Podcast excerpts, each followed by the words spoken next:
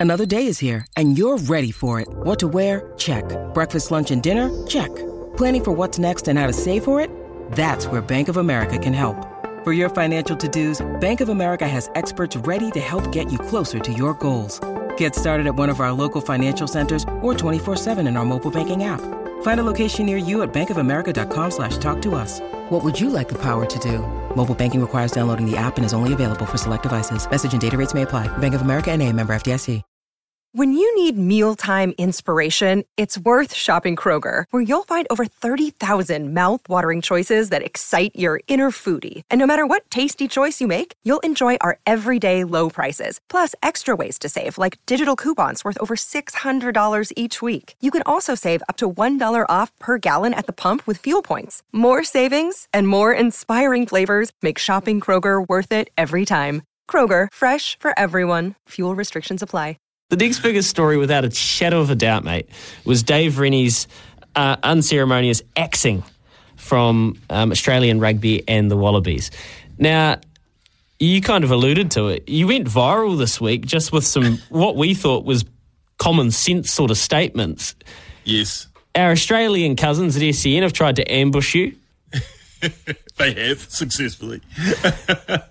and um, I think it's probably just worth noting that I don't think that as this ages, anything you said or anything around our gut feeling on, on what had happened here, and this being about Eddie Jones, is going to look anything worse. I think, if anything, and I'd love to know what your thoughts are on this 0800 150 811. The, the more time and distance we get away from the story, the more ludicrous it's going to actually be. Yes. You know, I, th- I think absolutely. I mean, Super Rugby, apart from the Brumbies, you, you, struggle to see how many of them are going to jump out of chair, are you? I think the New Zealand teams have got a lot of depth for share, and you've got hungry guys. There's, I reckon, there's probably maybe forty odd guys, maybe even more, with a legitimate chance to be an All Black this year and go to that World Cup. So that's going to make for some absolute hungry, desperate people come Super Rugby, Super Rugby time. So I think New Zealand team's going to be well positioned this year in Super Rugby. And that probably means there's a flow-on effect to some of these other teams that are going in the same competition that come from across the ditch. Now, I'm really glad you mentioned Super Rugby beef. And again, we want to hear from you on that Kennards Hire phone line 0800 150 811 with the, uh, well, I guess the luxury of a bit more time on the story. And you've had all week to simmer on it and soak on it is it any more ludicrous to you than it is to us here at SENZ? But I'm glad you mentioned Super Rugby Beef because I thought we could do a bit of a thought exercise, a bit of a project. Yes. And yeah, how many games of Super Rugby did you play? Uh, hundred odd.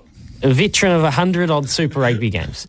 You know that you know the standard, you know the quality, and you know how hard it is to then crack that next level, the international scene. And the era that you played in, well, not even arguably, was there was more depth then than there is now. Let's put it that way.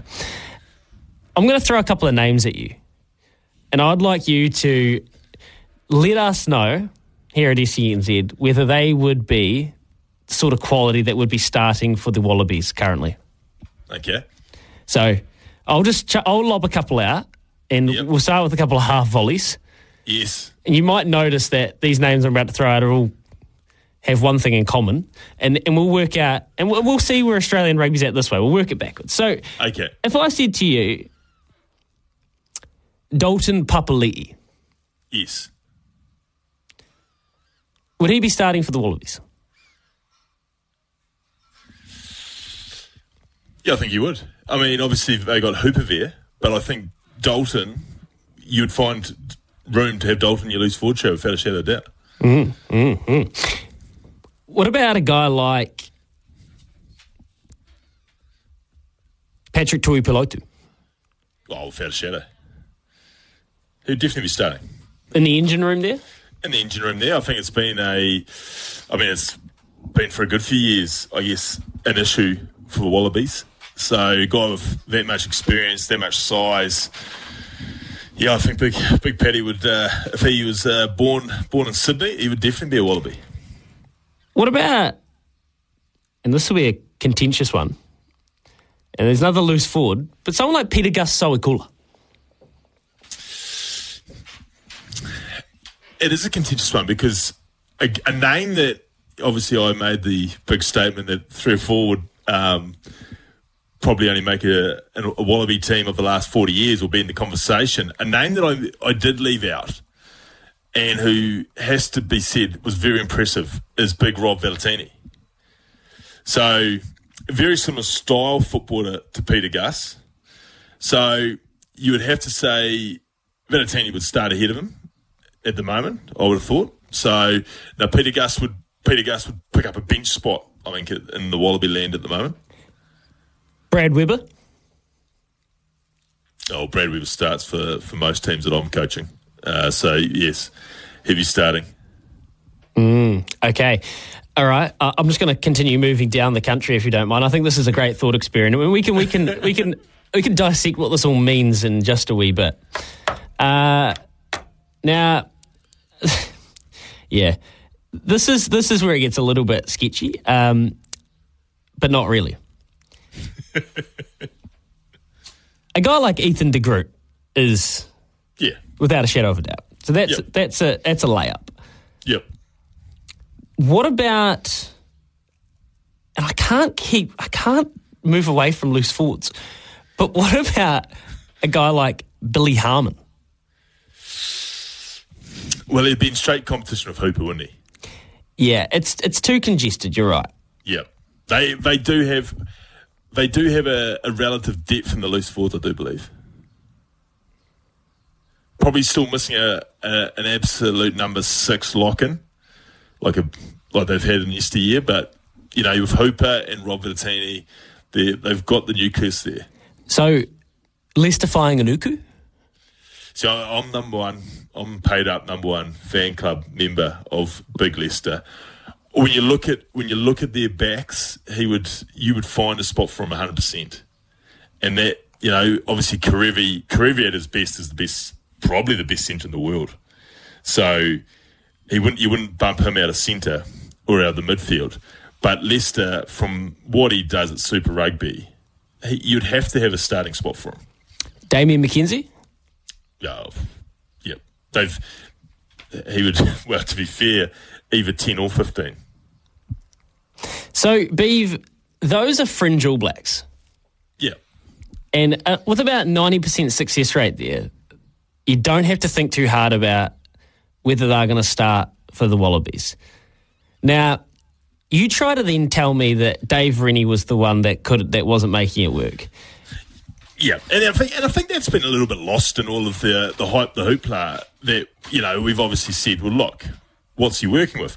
The, what what we're saying is, uh, I can't imagine Dave Rennie and the echelon coach that he is, where he sits, that he's the reason. And what else? Therefore, you take another step back. What have Australia done all this for? Because surely they don't believe, you know, Marinos and is it McClenaghan, McLennan surely they don't believe, oh, it's clearly the coaching. It's clearly the coaching. The boys haven't gone to him and said, hey, we need to get rid of this guy from across the ditch. He's a terrible coach. That hasn't, surely has not happened. It can't have happened. So therefore, what have they done this for? Obviously, Eddie's Australian. He became on the market. Sure, sign him up for after the next World Cup. But it's just the most bizarre thing unless you are literally just wanting your your game to be on the front page or back page of the of the Herald in Sydney on a sun uh, in January, which it now is. So we know what it's not about, and I completely agree. And I think your sentiment all week has been bang on, beef. It's not about Dave Rennie. This isn't a this isn't a conversation about Dave Rennie. No, it never has been because that little thought experiment there shows you what they're working with. And by the way, the All Blacks didn't have a flash year last year, no. and they were fringe All Blacks players. So yes. that that tells you what you need to know there. But on the productivity side of it, when you watch the Wallabies and when you think about the Wallabies and the way they play their rugby, even with Dave Rennie and in yesteryear, well, recent yesteryear, what can they do to actually get better? I think is it like I made the point talking to the Aussie guys yesterday is a couple of years ago, what was the stat? They won two from 25. And then last, as far as against Kiwi super teams, and then maybe this year they won seven or eight, or you know, something like that. And it was a slight improvement. There's a massive, I think, there's massive like belief issue to get over. Because when games go down to the last 10 minutes and five minutes, if you didn't go into this game genuinely thinking you believe, or it hasn't washed over you in the previous 70 minutes that, hang on, we will beat these guys today, then you can almost see it in their eyes that it's been a gallant sort of performance, but we're not just going to quite make it.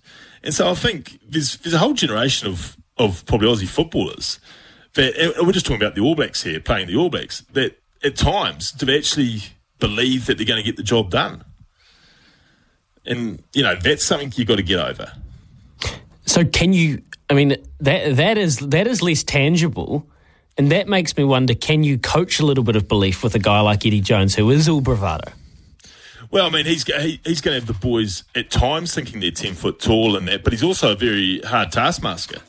And if these guys have got any sort of confidence issue, then it's going to be it's going to be sort of tested with, with Eddie because he's he's going to talk to them different than Ren's talked to them.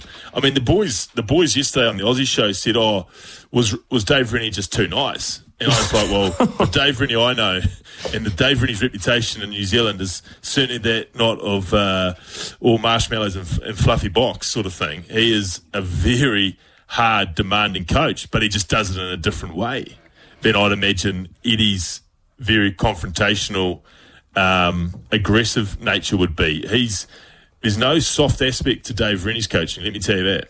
And to put a staple in this beef on the field, away from the coach's box, more than anything, positionally, what do the Wallabies need if they want to succeed? Well, I mean, up front, I guess has been a bit of a has been a bit of an issue. The, the scrum has certainly seemed to have turned around. Well, being a lot more competitive when you, you see them how they handled their Northern Hemisphere tour at times, but they've also got to settle on a, what they're doing at ten. So Bernard Foley and Quade Cooper, I think between the two of them will make up their World Cup ten. Because literally, what else are they going to go to? Young Lolesio, see, he's he was the future, but has he been has he been burnt too many times? And is he going to survive under Eddie? Beav, it's like a young racehorse. You just don't want them being flogged. Like no. you, you, can't have them hitting the line at, with horses, multiple horses running in front of them, and and you know it just breaks their soul. It breaks their spirit, doesn't it? Absolutely does. So I think, yep, they're going to they're going to go with Bernard or, or Quade, and they've been great players, and absolutely you could do you could do a hell of a lot worse than those two, but the fact is, the only thing that would worry me about those two, if you're Australian rugby, is one of them's coming from Japanese second division in Quade, and then one of them will be coming from Japanese top league. And that's all good and well. And, and I know we all say, oh, it's, it's an improving game out there, blah, blah, blah. You all say that when you're there. The reality is, it is a long way off Super Rugby, and it's an even longer way off Test match rugby. So that's not easy for those boys to slot straight back in from there into Test match footy for the Wallabies, and it's such a such a position, Louis. I completely hear you. Here's one question for you. 0800 150 811 double eight double three. If you had a magic wand or the magic bullet that maybe uh, Hamish McLennan and Andy Marinos were looking for, and you could poach one All Black to play in the Wallabies at this World Cup to make a significant difference, who would it be? Double eight double three.